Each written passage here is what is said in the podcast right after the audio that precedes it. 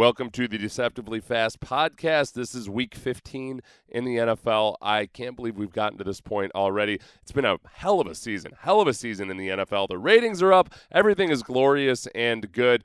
Really enjoying doing the podcast, and uh, I'm glad that I was encouraged to do it and stuck with it. And especially for all of you, I am very, very, very grateful this holiday season that you tune in and listen every episode every week. And if, if not every episode, I'm not hating you for it. Uh, just thanks for tuning in whenever you do. Please subscribe on iTunes or on radio.com or elsewhere. Please leave a review. That is really, I, I honestly, if you want to make one person happy this holiday season, look, maybe you're not going to mend fences with your dad or make all the other things in your life right every time I see a positive review, I get really, really, really happy. Um, should I be looking for validation from people that I don't actually know? Who's to say? Who's to say? But it makes me happy. You can help make me happy. When then I make my family happy, I spread a little bit more joy in the holiday season. So today we have Sean Pendergast with all of his picks.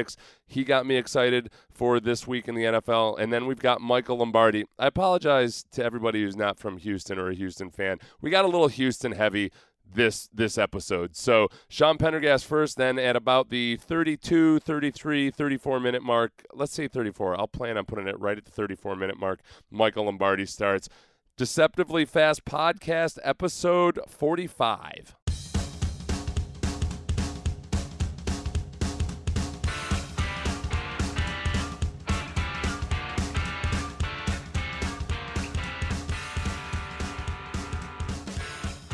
And before we get into it with Sean Pendergast, I definitely want to let you guys know that I care about you, as we discussed before. And because I care about you, I really want to be sure that nobody's driving drunk this holiday season. And it's not just driving drunk, it's driving high as well. And with things becoming more legal in more states over these last few years, which has been met with various levels of exaltation or concern. Uh, there is this that a lot of people don't quite realize that there are still a lot of dangerous things about driving well impaired, whether it's from drugs or alcohol. And a lot of people need to be reminded about just how dangerous it is to drive drunk. Almost 29 people in the U.S. die every day in alcohol impaired vehicle crashes. That's that's one person every 50 minutes. And drunk driving fatalities have fallen by a third in the last three decades. They've made a whole bunch of progress, but drunk driving crashes still claim more than 10,000 lives each year what many people are unaware of is that driving while high can be just as dangerous. In 2015, 42% of drivers killed in crashes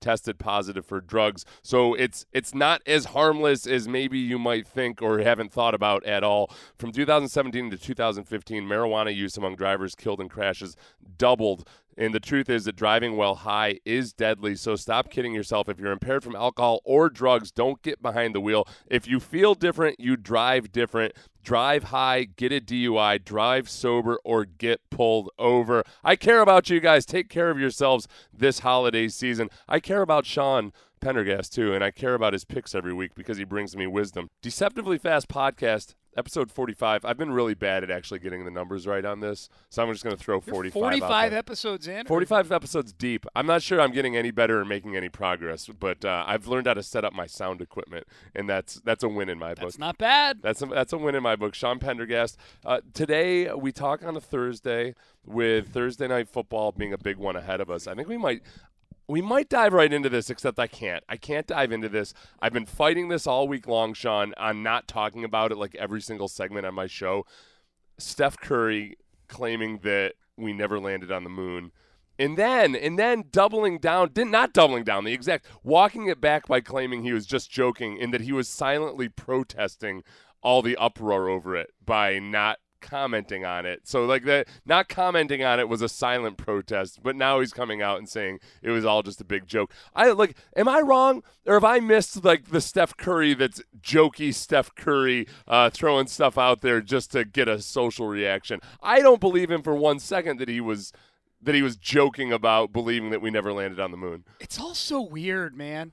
Like the whole Kyrie Irving thing with the earth being flat and him sticking to that and then this Steph Curry thing not going to the moon. I'd be pissed if I was any of the guys who actually went to the moon. Like I would take that so personally. I'd, like I'd be really pissed if I died trying to go to the moon. Right. Like of the astronauts who have died in missions or or what have you, or their families, that you've got some guy claiming to have done research, and this is what this is what drives me nuts more than anything. Is the same thing happened with Kyrie when he claimed the flat Earth? Uh, Geno Smith, same damn thing. They invoke the research they've done. I'm doing the air quotes with my hands. They they'll say they'll claim they've researched, and then they'll ask the dumbest questions I've ever heard that you could easily answer in like a one second Google search. Like, well, how come if we went to the moon 50 years ago, we haven't made any progress since then? Haven't made any progress. We're on fucking Mars. Like, what do you, do you not understand the difference between going to the moon and then going to Mars multiple times? they don't. I don't. I guess not. like at some little point in your research, did you not uncover the fact that we went to Mars? And you're asking what progress have we made since we went to the moon? Yeah. I'm wondering too, like like a guy like Curry, so like he's pretty brand conscious. You know what I Yeah. mean? Like Kyrie Irving's always been kind of a brooding, sort of weird dude. Like Kyrie Irving's always been strange. Like Steph's got these, you know, he's got his old man Under Armour shoes that he mm-hmm. sells, and he's got, you know, he's got all the kids and stuff like that.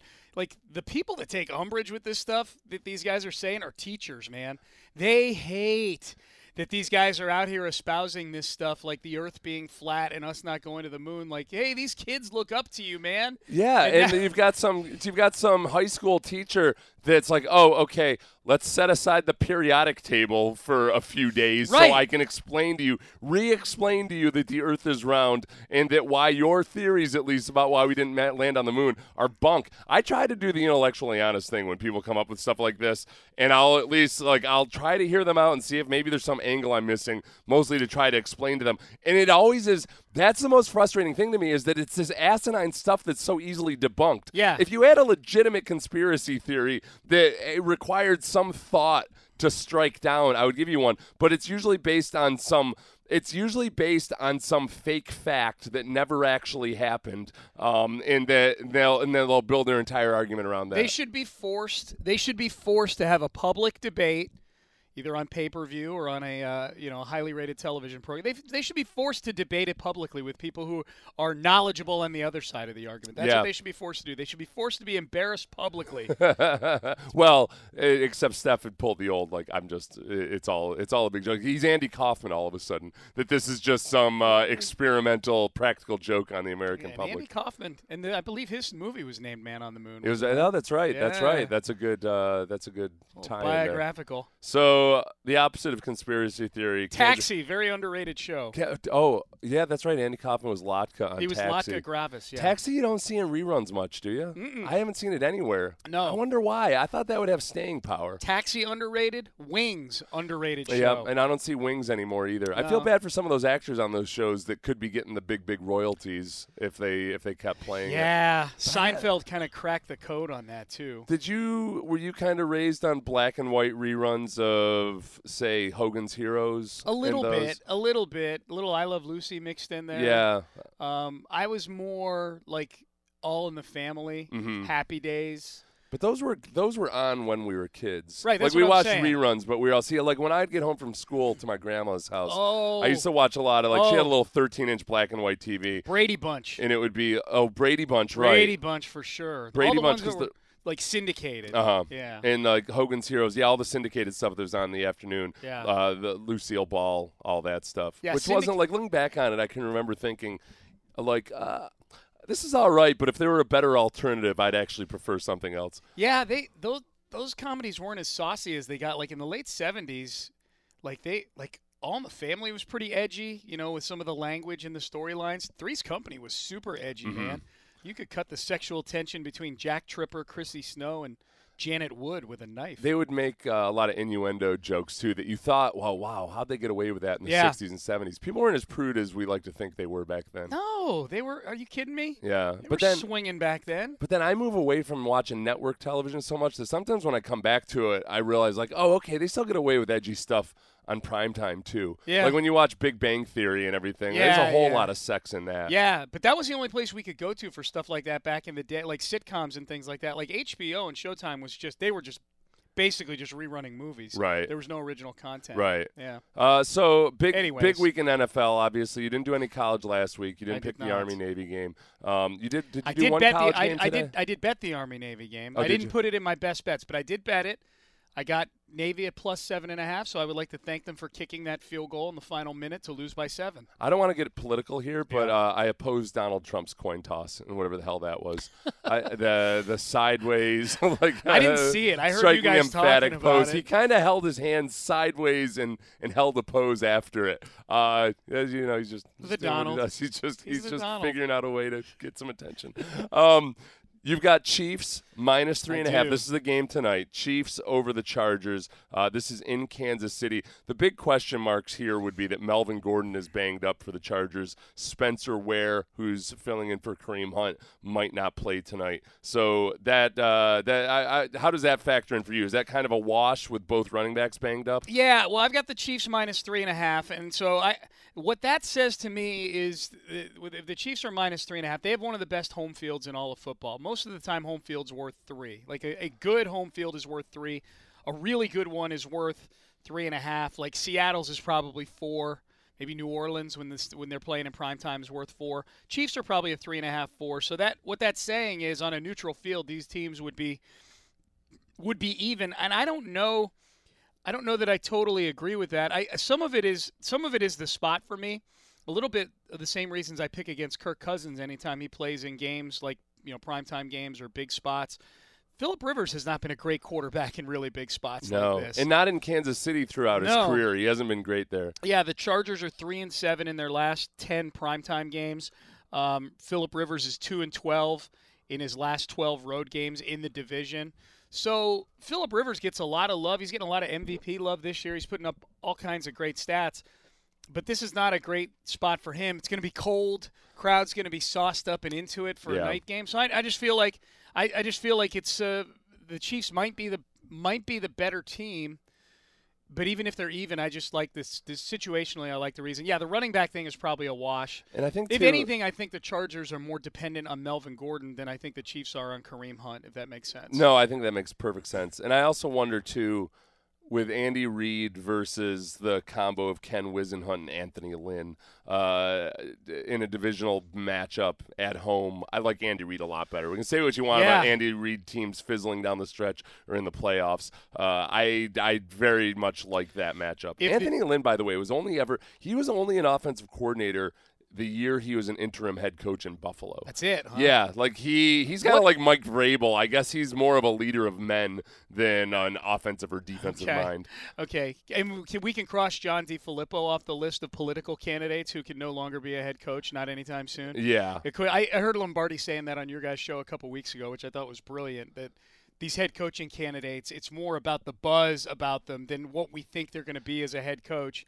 And I'm watching John DeFilippo coordinate this abortion of an offense for the Vikings the last couple weeks, and I'm going, this guy's name's on everybody's list. And every time I read these lists, nobody brings up a great reason why he's on the list. You know who survived that better than anybody I've seen is Mike Vrabel. Yes. Mike Vrabel had the worst scoring defense in the NFL the one year he was a Well, coordinator. he was what you guys. He was the the coach you all were talking about when when Lombardi brought up that dynamic. Right, right. Vrabel. And I think as the- Vance Joseph is a lot like that, where Vance Joseph was always on these hot lists. Mm-hmm. You know, when he was a position coach, he was the hot defensive coordinator candidate. When he became a DC, he was a hot head coaching candidate.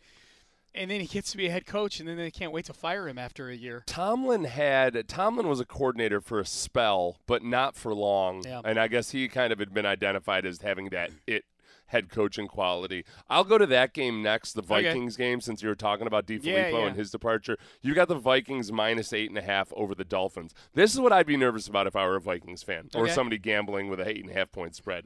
is that Mike Zimmer gets rid of Joe DeFilippo partly because like Zimmer's an old school guy that wants to be able to run the football and then base a lot of the passing game off of the run, the way they did last year when they were a better offensive Right. team with Case Keenum than with high price signee Kirk Cousins.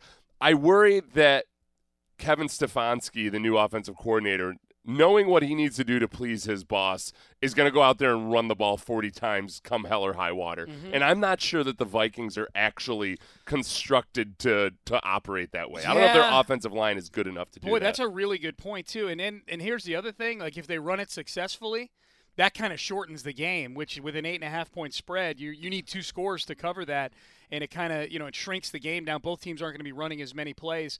That's a really good point. Um, it's more about the Dolphins than it is the Vikings to me here. You know, it's a Sunday afternoon game, so I don't have to worry about Kirk. Kirk Cousins will throw for 350 yards if they let him.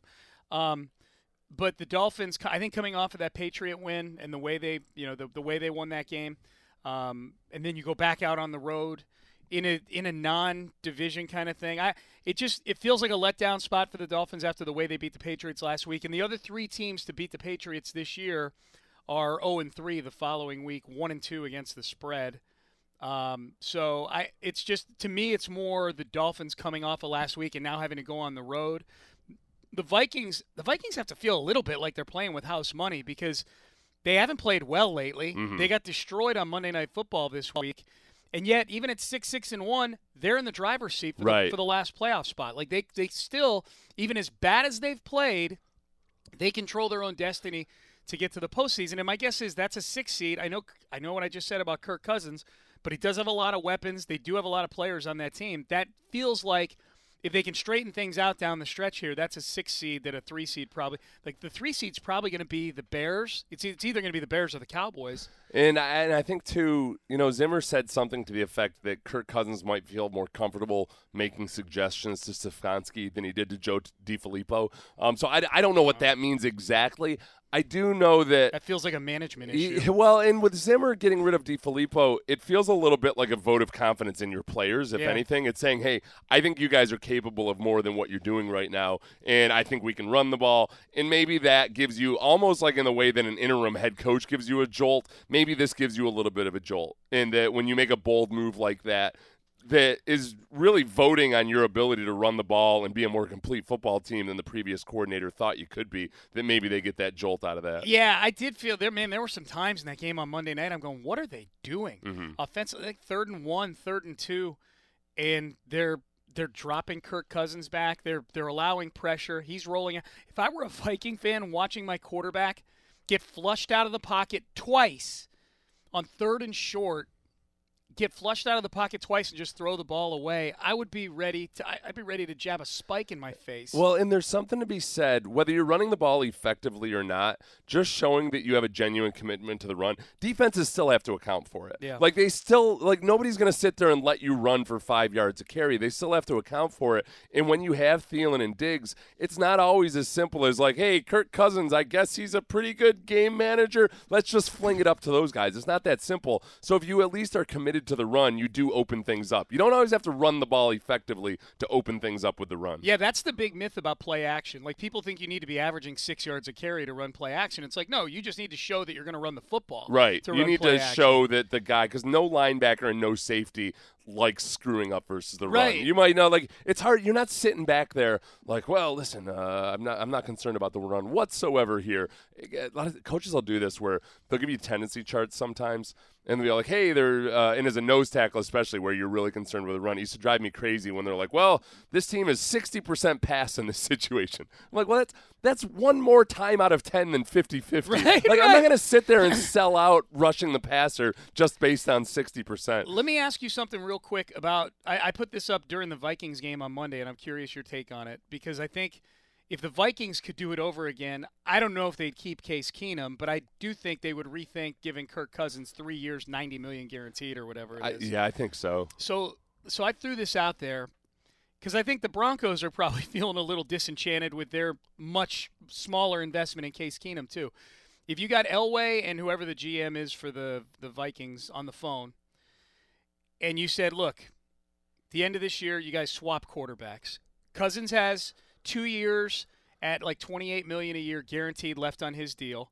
The dead money for either team in a trade is minimal because both these guys are really just guaranteed salary guy. And Case only has seven million guaranteed left for next year. So you're basically getting Case Keenum at one year. I think his overall salary is probably 18 million again, but only seven of it's guaranteed. You get Cousins for two years, 56 million. Which GM says no?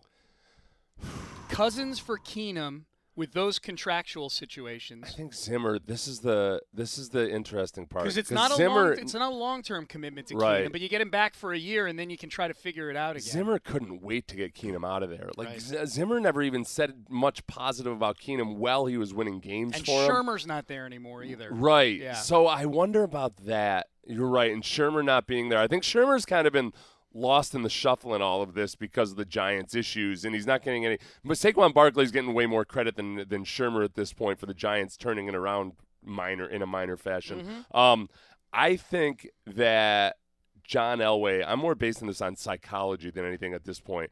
I feel like John Elway would have more confidence in his ability to put people around Kirk Cousins Yes. and actually start churning out steady offensive performances. I think I think Zimmer says no. Zimmer but, says but no. Elway says yes. Yeah, interesting. Yeah. So- because I feel like if you put that poll up on like the Star Tribune up in Minneapolis and ask Viking fans what they thought about it right now, like 78% of them would want Case Keenum back. I, wa- I think they want last year's defense back too, though. Probably. And that makes a difference. Yep, the Bills minus one and a half over the Lions. I like this game only because I, I want to see the narrative of like you you draft Josh Allen because he's a cold weather quarterback. Uh, I'd like the Bills to have at least a little bit of success in in having that come true Yeah. because it's going to be and this is this is the worst possible conditions for passing the ball uh, as I've noticed in terms of producing a sloppy football game. Freezing rain.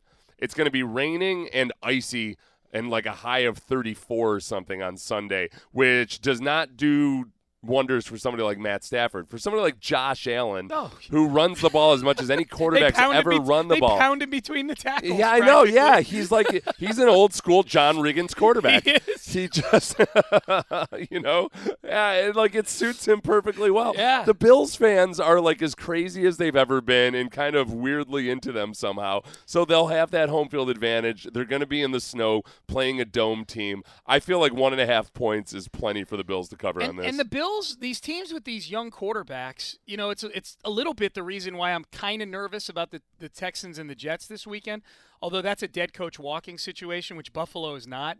I think McDermott's a really good coach in Buffalo. That he got that team last year to the playoffs, and that he might get six wins out of this team this year in Buffalo, who's generally thought by the odds makers, along with Arizona, to be, and now Washington with Sanchez at quarterback, to be the worst rosters in the league. Um, although Buffalo's got a pretty good defense, McDermott's a good coach. D- Bowles is kind of a dead coach walking. But back to this game, the the Bills are playing kind of frisky right now. You know, they're they're a competitive team. I think these teams with young quarterbacks don't treat weeks 15, 16, and 17 when they're out of it mathematically the same way that say the Lions right. or the Falcons, um, who are four and nine now. Maybe the Jags, who already had a taste of what you know what uh, playoff success felt like last year. Now they're four and nine or whatever they are. Um, so it feels like the mojo around the Bills, and this is a depressing conversation to have, is like the mojo of the Bills versus the mojo of the Lions. Yeah. There's so much negativity swirling around a first year coach in Detroit where uh, people, like, that you've got reports of the players not being very cool with Patricia, making them practice outside. It feels like the media is actually more angry about that than the players themselves. I know. Like, I don't like, They they, just- just, don't like standing outside. they don't like the logic of it. I think like Yeah. why are you doing this? You're a dome team. This is dumb. They're really upset about this, Yeah. more so than the players. Um, I'm amused by it. I'm not mad at it. But yeah, I think that Josh Allen, whether whatever it is, whether people are genuinely excited about him, but it is like, look, it's fun to watch a big freak like that that can launch the ball downfield every now and then, but also churn out yardage on the ground. It's fun to watch. And you tell me, like this, the Bills in Week 15, even when they're mathematically out of it, still feels like a stadium when there's where there's going to be kind of a home field advantage. Yeah. Weather, obviously, but but I feel like the Bills fans are skew closer to unconditional love than they do. Well, we'll we'll see you. but We'll be back when you're winning again. it's a lesser version of what's going on with the Browns right now. Yeah, yeah. Where the Browns have a mathematical playoff chance, but really people are just excited that there's something going on. Yeah. And they're excited about Baker Young Mayfield. quarterback, yeah. And like I don't know how I don't know how excited Bills fans are about Josh Allen, but at least it's something. Lions are um, one in eight against the spread since 2011, playing outdoors in December. So there's your statistical. Oh, really? There, Oh, there, wow. there's your There- it's statistical one of those- backup for the the pick of this game. It's like that stat about Matt Stafford, how he is versus winning teams. It's one of those stats that sounds kind of shocking, except it makes perfect sense. Yeah, you and you're like, all right. think of all uh, the Lion games you watched. Uh, Vikings minus. Oh, so we already did Vikings over Yeah, we did Dolphins. Vikings we over did, Dolphins. Well, Giants minus two and a half over the Titans. I Yeah. like this one too. Yeah, the Giants have. I, I know their record is not middle of the pack, but they've slowly become perception-wise kind of a, at least in this short window of recency, kind of a middle of the pack team. They're 16th in DVOA right now on Football Outsider, so they're by all the advanced metrics and efficiencies, they're an average football team. And right now, at home against the Titans, I think all you need to be is an average football team, and I think I think you can beat the Titans. This this is the Titans side of this thing for me, Seth, and I feel like I made a best bet against the Titans in a similar situation just a couple of weeks ago. But if you look at the Titans season so far, we are now at the third juncture this season where people are climbing back on the Titan bandwagon. When they went three and one to start the season, and they beat the defending Super Bowl champion Philadelphia Eagles, which is a win, by the way, that doesn't look nearly as good right now, considering how the Eagles season has gone. But the Titans were three and one, tied with the Jags atop the division. How crazy does that sound now? And everybody was climbing on the bandwagon. And then what happened? They went and they lost two games in a row. They lost to the Bills uh, in Buffalo, and then they lost 21 nothing at home to the Baltimore Ravens. They lost uh, straight up and against the spread in those games. Um, and then they they beat the Patriots in Week 10. They destroyed the Patriots, and everybody's back on the bandwagon again. They're five and four. They just destroyed the Patriots. What happens? They get blown out by the Colts. They get blown out by the Texans on Monday Night Football. Now here we are. The Titans blow out the Jags last week. Oh look, the Titans are back. Derrick Henry ran for 234 yards. Derrick Henry's got a history of after a hundred plus yard r- rushing game, averaging 1.8 yards per carry. I did not know that. This Okay, is exactly no. pick. It's a Derrick Henry is like the embodiment of the Tennessee Titans, where you can look like a world beater, and then the next week, Paul Gallant and I have had the same conversation like all season long. You'll watch a game with Derrick Henry, and you'll think like, wow, you know what? It's really clicking for him. Like it looks like he's running with power. And then at the end of the game, he's got like 57 yards, you know, on like 2.8 yards per carry. That happened in the first Texans game this year. Yes, they're running yes. Wildcat with him and Yeah. stuff like that. You're like, whoa, Henry looks swift. and you look at the end of the box score, and it's like 16 carries for 52 yards. Which I guess I want to blame on the team around him. And then also with Marcus Mariota.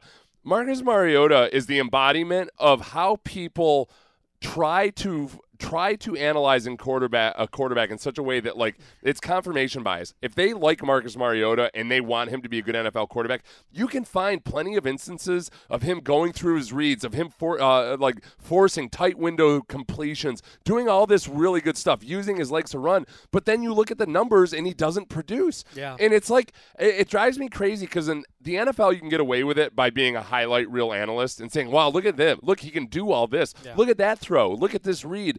But you would never pull that off in baseball with like a 150 hitter. Nope. You know, like I could show you a highlight reel of a 150 hitter and be like, "Oh wow, look at that nice home run. Oh look at that, you know, base hit." But he's only hitting 150. That's where I am with Marcus Mariota. Like you have to show me the money at some yeah, point. and because even here's the thing, like a guy like Kirk Cousins is statistically still a pretty good quarterback. Right, like he's he's going to throw for four thousand something yards this year. I think he has twenty three touchdowns and nine interceptions, which doesn't feel like the type of year he's having.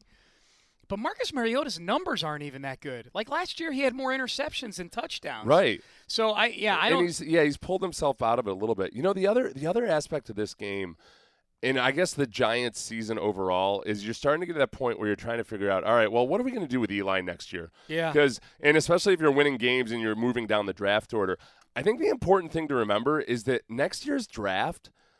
In the top 10 so far, like as it stands right now, Yeah. there really aren't a lot of teams that need quarterbacks. I mean, if you go the 49ers, they're set at quarterback. They'd be picking them. I'll go the draft order as it stands oh, right now. cool. Cardinals, they're they're They- just fine. Yep. Raiders might get interesting. You know, like I don't know Uh, what they're gonna do yeah. if they're gonna, but it looks like it looks like Carr and Gruden get along all right. Okay. Um, Falcons, I don't think they're ready to move on from Matty Ice just Not yet. with the fourth overall pick. no. Um, the Jets, they're fine at quarterback. Yep. The Buffalo Bills just Yep. drafted a quarterback. Uh, you get down to the Jaguars, it's seven. Which obviously they might make a move, and then the Buccaneers at eight, and then I think Jameis is going to hang for one more year. I there. think so, especially Yeah. given what he's done so far. And I know I think we I think you pick the Bucks here, but the Giants are ninth right now, and they might only have one team above them that really wants a quarterback. So if they want to move up, um, or if they just wait and see what's available there, there's a chance they could do it. Yeah, I, I I've watched the quarterbacks that people are talking about this Yeah. year collegiately. Like Yeah. I haven't watched them with a an NFL eye on any of them. My vibe on this quarterback class is it's not nearly as decorated or well thought of as last year's. You know who's out there that would be really interesting that I think you could pull off without causing too much of a ruckus is Teddy Bridgewater. Yeah. I think if they That's if they sign one. Teddy Bridgewater and uh, I think he's got one year left on his contract with the Saints. I think he signed a two year deal. Did the he? Saints traded for him, and I don't They think traded they, for him with the Jets. I thought it was a one year deal with Was the it a Jets. one year? I'm not, Okay. I'm not totally sure. It may be a two year deal. You might be I, right. no, I think I saw him on a free agency list earlier. So Okay. regardless, maybe they make a play for Teddy Bridgewater and say, "Hey, it's just we just need a veteran backup." Who, the But- Giants? yeah, the Giants. Yeah, yeah. Uh, it's, it's crazy to think that there's even a percentage chance that Eli could survive another year as the quarterback. I know. E- Except nuts. that Saquon Barkley has rescued him. Yeah. He's uh and at the end of the day, it's going to wind up being the most backward thing ever. Like all they're going to do is just extend their seasons of seven and nine and eight and eight and six and ten. and meanwhile taking you took a running back with the first round pick and Second overall in pick. second overall pick and like all right all conventional wisdom says your best chance is to get extract as much value out of him as soon as possible Right. maybe he ends up being curtis martin but chances are that he's not and that you're gonna get the very best out of him these next five or six years and instead you're just nope let's get him beat the hell up over Yeah. these first two or three years Yeah, no, but and by the time you get a quarterback that you like, he's going to be in a walker. Yeah. Saquon Barkley. so uh, that that would be your last pick. You've got the Bucks plus nine and a half in Baltimore. Yes, against the uh, against the the Baltimore Ravens. Yeah, um, this is a this is a weird spot for the Ravens because they, as we know, they gave the Chiefs a run for their money last weekend. Took them to overtime. Probably should have won that game if not for Mahomes making his MVP highlight reel play of the year on that fourth and nine. And then next week, the Ravens play the Chargers, which again is a game that directly impacts the playoffs and so forth. These are these are two big marquee opponents. Granted, not divisional opponents. They're both AFC West and the Ravens, but these are both huge games among AFC playoff teams. With this weird game against the Bucks sandwiched in between, Yeah. So I, I feel like there's a few dynamics at work here that that are in play to take the Bucks in this game. One is that the sandwich effect, where the Ravens, I think there's a chance they could be not only coming down off of whatever emotional letdown there is from almost beating the Chiefs, but then looking ahead to the Chargers. I also think if Lamar Jackson is going to be their quarterback, covering double-digit spreads is is tricky when you have a quarterback who you're going to try to run the ball 15 or 20 times a game with. The Ravens' strategy against anybody is going to be to run the ball with Lamar Jackson. That's going to keep the clock moving and keep the clock running. So it's just harder to cover multiple score spreads, especially if they get behind in the game. If they get behind in the game, not only is it tough for them to come back, but once they do come back, the best they're going to do is win the game by one score, whether it's a field goal or a touchdown. So, um, so there, there's that. And then I think back to Jameis. I think for Jameis, if we look at motivation of quarterbacks for teams that are mathematically eliminated, I don't know that there's a quarterback who's more motivated by non-playoff motivation than Jameis Winston, Oh, yeah. who's trying to cement his spot as the long-term quarterback in Tampa Bay. And Tampa Bay, I think, I know the Ravens have a really good defense. I think they can score enough points to where a nine and a half point spread becomes really tricky for the Ravens to cover. So I've got several reasons. Those are them. I almost wonder if Jameis feels or has read the writing on the wall and thinks, as long as I don't turn the ball over, I I'll have a shot at this next year. Since and his I- since I- his four interception game, he's only turned the ball over twice in the last four games. And I guarantee you, if they don't turn the ball over in this game, they are for sure covering a nine and a half point spread. this comes down to does Jameis continue to do what he's done the last four weeks and be more careful with the balls, even though he's had a couple he's had a couple of very easy could have been interceptions. Yeah. Um, I tend to think more along the lines of it's the Ravens, it's a close game. This is my chance to go Florida State and single handedly win this game. It ends up being versus a really good defense, a three interception game for God, Jameis God, Winston. Don't say that, Seth. don't say that. All right, this is exciting. I, I love talking to you on Thursdays because I get really excited Good. for the weekend in football. So awesome. We'll catch up with you next week, bud. Sounds good.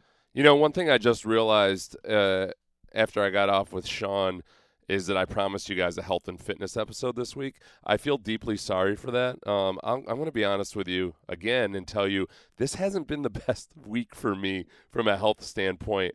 This place, this studio in which I work, I get food brought to me every damn day, and it's all so tempting. I had uh, Zadok Jewelers, who I work with. They they gave me a holiday gift of a big ass pecan pie uh, that that felt like it may as well have weighed, I'd guess conservatively, 37 pounds and I ate all of that for breakfast yesterday after like I, and I swear to you it was 3 minutes after I had said I am going to eat healthy today. It's awful. It's uh I'm not trying to beat myself up too much over it. I feel like maybe doing a health and fitness episode would get me back on track. So for my own good, maybe we'll get that out pumped out here sometime soon. I'm gonna stop promising you guys things because I don't I don't like letting you down and uh, like because I've said I care about you. I'm, I don't want to let you down by not delivering it. You'll get it when you'll get it. It'll be brilliant. You'll love it. We've got Michael Lombardi on right now. Michael Lombardi is awesome as always. Oh, and when we start talking to Michael we are talking about the song American Woman. We bumped in with American Woman on the radio show when we interviewed Michael. We don't have the rights to play American Woman on this podcast. So that's what we're talking about. We introduced him with the song American Woman. He might have taken a little umbrage with that. Uh, trust me, we meant nothing about, we weren't calling Michael Lombardi a woman or any kind of old school, stupid, misogynistic insults like that. Joining us, he's the author of Gridiron Genius, longtime NFL personnel man, uh, and all around good dude and interesting interview. Michael Lombardi. Michael, how are you doing? I'm good. I, American Woman as the lead in. That's an interesting choice right there. I, I, I like that. that was interesting. American Woman. I mean, I don't know what you guys think of me with I, that. It was more of a. It was. I, I, like to think of you like back maybe in the '60s or '70s, living your living like uh, out on a out on a Harley riding no. across America. Yeah, I mean, look, I, I mean, look, I admit I'm stuck in a music era. I mean, I've listened to some Jason Isbell, so I've like kind of expanded my horizons a little bit. But I mean, American Woman. I mean, all right, here we go. What was the, what was the last concert you were at? Last concert I was at, let's see, I go see Billy Joel quite often. So I saw Joel at the Garden. It's, I encourage anybody to go see Billy Joel. Really, my goal in life, I have two goals in life. I've achieved one. I wanted to sing Springsteen songs with other Italians. I saw them in Florence, Italy. It was the time of my life, hmm. and it was unbelievable. Wow. And my other goal in life is to go to Vienna and listen to Billy Joel sing "Vienna Waits for Me" in Vienna. I think that would be awesome. So Billy Joel still uh, like he still brings it, right? You go and you don't oh feel like God, you're just yeah. watching an old guy. Like you feel like he's still delivering the goods. No, no, he does. And I mean, like it's unbelievable. It's like Springsteen on Broadway. I saw that too. I could see that every single night. That comes out December 16th on Netflix. But Billy's unbelievable. I saw him close Shea Stadium, and he had a host of people come with him, and he's just, a, you know, I don't know why he stopped writing because he was a great writer. I loved him. Michael, this last Colts game that the Texans played, I was excited for it because I thought the Colts presented some matchups that I Right. wasn't quite sure about. And one of those was that the Colts have a good run defense. I wanted to see how good the Texans' rushing offense actually was. And then the Colts obviously have speed in the receiving corps. I wanted to see how the Texans secondary did. And I was I was a little disappointed. Where does where does that leave you with your assessment of the Texans right now? Well, I think this. I think it's all matchups, right? So the Texans have to find a way to win with pressure. This, the back end of their defense, other than uh, other than Honey Badger, really isn't going to be able to do it. And I think that game proved that. It proved everybody's concerns are that if the Texans don't win with Watt, Mercilus, and, and Clowney, they're not going to be able to control a pass, a good passing game. And I think that's what it proved. T.Y. Hilton was dynamic in game one, five catches for 115. He was dynamic squared in game two, almost 200 yards receiving. This is a tough matchup. I mean, this is the, the game that's going to worry the Texan fans is if they have to play a team like Kansas City, a passing game. Can they match up? They got to win with their pass rush. So is it really, Mike, as simple as they need Watt and Clowney to play like Von Miller and Demarcus Ware did back in 2015 for Denver? Is, is it that simple, basically? Yeah, it's that simple. Now, remember that 15 team, they had Talib, they had Chris Harris. Yes. They were good in the secondary, so they could cover. Even though if you could block them, you still had a chance to get, you had to get open.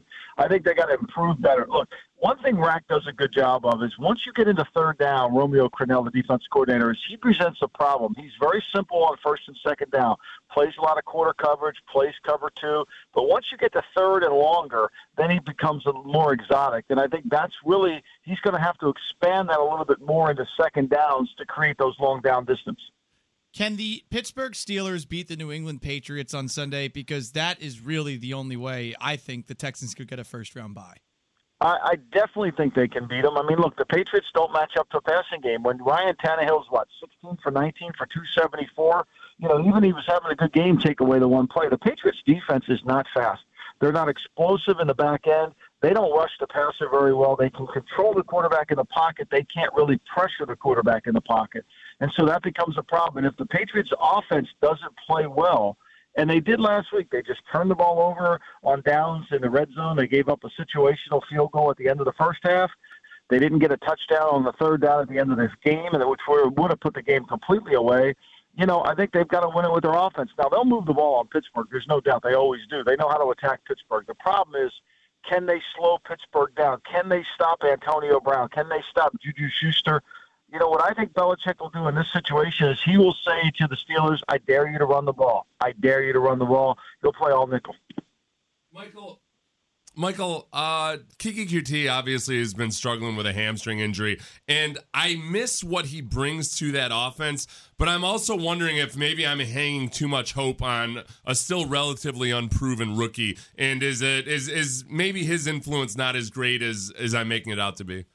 No, especially in a, in a game against like Indianapolis, which plays so much zone, and you need those in, intermediate guys to be able to win with quickness and, and get into dead spots in the zone. And the quarterback looks one way and throws the ball the other way. Coutee played really good in the first Indianapolis game, and missing him last week that hurt them. That hurt them. It hurts their spacing. Remember, when you play a zone team like Indianapolis, it's all about spacing. It's all about creating space horizontally and vertically, but most importantly, horizontally. And Coutee gives them that. And without him in there, you don't get that spacing. Everything gets to be packed in. It's very similar to a basketball game when you're playing against a zone team like the Indianapolis Colts. Now, when they get into the playoffs, I think he's going to be important, whether it's zone or man, because his quickness, especially on third down, we see it at the Dallas Cowboys. Once Cooper came in, Beasley became a better player because he no longer saw all the double teams. His quickness was able to come back and play. I think that's what Coutee gives them. Mike, how how would you feel as a Texans if you were a Texans fan about Deshaun Watson's overall progress and his season so far? You know, I think Deshaun's taking keeps taking steps up. He makes some incredible throws. I think sometimes he's too loose with the ball in the pocket. He's got to protect it better. And I think teams are going to keep daring him to be a pocket quarterback and say, "Can you beat us from the pocket?" I think you know what you have to factor in is look. Let's be real honest and blunt the Texans' offensive line, they've done a great job of kind of band aiding that together. I don't think it's one of the best lines in football. I know it's not. And I think Watson's ability to move and manipulate the rush has been a critical component to their success. And I don't think you can minimize that. I think Watson will keep getting better. And I think when the game becomes even more important, Watson will play great. How significant of a drop have the Chiefs made after losing, obviously, Kareem Hunt by getting rid of him? Well, I think look, you know, Hunt had seven seven touchdown passes. He averaged over 14 yards a catch. The passing game was a problem. They have to substitute inside outside zone. When they want to run inside zone, it's Spencer Ware. When they want to run outside zone, it's Damien Williams. Now they don't have Spencer Ware for this game today, so they become a little bit more predictable. But the key factor here, Patrick Mahomes was sensational. He's been unbelievable. He makes plays out of the pocket. Last week, this is phenomenal. And Seth, you can appreciate this. No one talks about it. The Chiefs threw the ball 53 times in the game. Mahomes was running around like Fran Tarkenton back there, and they didn't get called for holding one time in the game. How is that possible? it's impossible. How is that possible? it's impossible, right? Whenever a quarterback leaves the pocket, an offensive lineman instinct is to grab the defensive lineman and pull him closer to him because he can't keep his feet with him. And yet, 53 times they threw the ball and not one holding call. Uh, it's remarkable. It's it's not great coaching. It's blindness by the officials. I've had to grudgingly accept over time that some teams are better at holding than others, and that uh, they get away. You know, remember the Broncos back when they were really churning oh, out yards? They're just masterful holders. Like they knew how to get away with it it used to drive Al Davis crazy because they would put their hands on top of your shoulders and steer you, and, and officials wouldn't even notice it, and it would drive them crazy. And it's like, how do they get away with that? Why are they able to do that? And I, you know, I didn't have an answer for. It. He would have gone bonkers over the 53. If his team would have been would have faced 53 passes and not had one holding call, he would have gone. but They're out to get me. I feel like the two uh, big forgotten quarterbacks from this rookie class so far have been Josh Rosen for obvious reasons, but then Sam Darnold just because he plays for the Jets, even though that's a high marquee you know team, um, but also because of the injury. Where are you with Sam Darnold right now in his rookie season? I, I think he's making some progress. He's got to protect the football much better. He's got to learn to take profits. He's got to learn to live for the next play. I think the offense of the Jets is not very good. Their receivers, their skill positions. The Jets have a quarterback. They don't have much after the quarterback. They need, other than Quincy Enunwa, they don't really have very much skill there. They need more players on their offensive line, particularly. Kelvin Beachum's not a legitimate left tackle. Brandon Shell makes too many mistakes. The right guard, Brian Winters, struggles. They're not a great team offensively. They need more weapons around Sam. I think he's getting better. I think Sam's going to be really good. I worry about Josh Rosen. I don't know how good Josh Rosen's going to be. Hmm. The guy that I don't know about is Josh Allen. Josh Allen and Mitchell Trubisky are similar in the sense that they're both athletes playing quarterback. They're both inaccurate. And yet, which one's going to be able to develop into a great quarterback? I don't know that answer yet. Bill O'Brien said this week that Jamal Adams is one of the five best defensive players the Texans have faced in his tenure in Houston, which I thought was a pretty specific compliment. Uh, what do you think of Jamal Adams? I think he's really a good player. I think the rules really limit how great he could be. I wrote about it in my book. You know that, that when you draft that guy that high in the first round, you know you want him to be a, an enforcer back there. Ronnie Lott was the way the rules are now. Ronnie Lott would have been the same impact that he had back then, and I think that affects Jamal Adams. He's good on all three levels. That's what makes him a good player. He can rush the passer, great. He can attack the pocket because he can rush the passer. He can play on the second level and fit in the run game. And then he can play in the deep third of the field. So when you're good on all three levels, like Derwin James, like Jamal Adams, you're a really good player. And safety position in the NFL is important because you got to find a way to control the middle of the field. Michael, your son coaches for Baylor. Uh, they're going to be here for the Texas Bowl. Any chance we're going to see you in person for the Texas Bowl? no, Bowl? I would love to go to that game, but I can't, and I, am just hoping that my Baylor Bears can come through. The Baylor's an interesting team. I think Matt Rhule's done a great job winning six games this year after winning just one the year before. Baylor's got some skilled players, and Charlie Brewer is one of those quarterbacks that you know you, you work him out and you say, hey, maybe just not enough athleticism or enough talent but yet he does make a lot of plays. He's got a good enough arm. He's a very good athlete. He can run with the football. Baylor's got some great skill players. Jalen Hurd not playing in the game really affects him. Jalen Hurd's going to be a, a high, high top draft pick in the NFL draft this year. Michael Lombardi, author of Gridiron Genius. You can find his work on The Athletic, The Ringer, and more. Thanks a lot, Michael. Thanks, guys.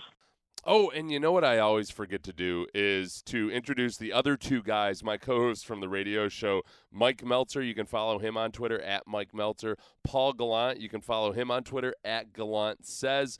Both very bright, interesting guys. And then, of course, Sean Pendergast on Twitter at Sean T. Pendergast. Thanks for listening, everybody. Again, please subscribe on iTunes, recommend it to a friend leave a review. I really appreciate all of those things. I'm very grateful for them. Everybody have a great day. And if I don't talk to you, you don't listen to tomorrow's podcast, have a great weekend as well.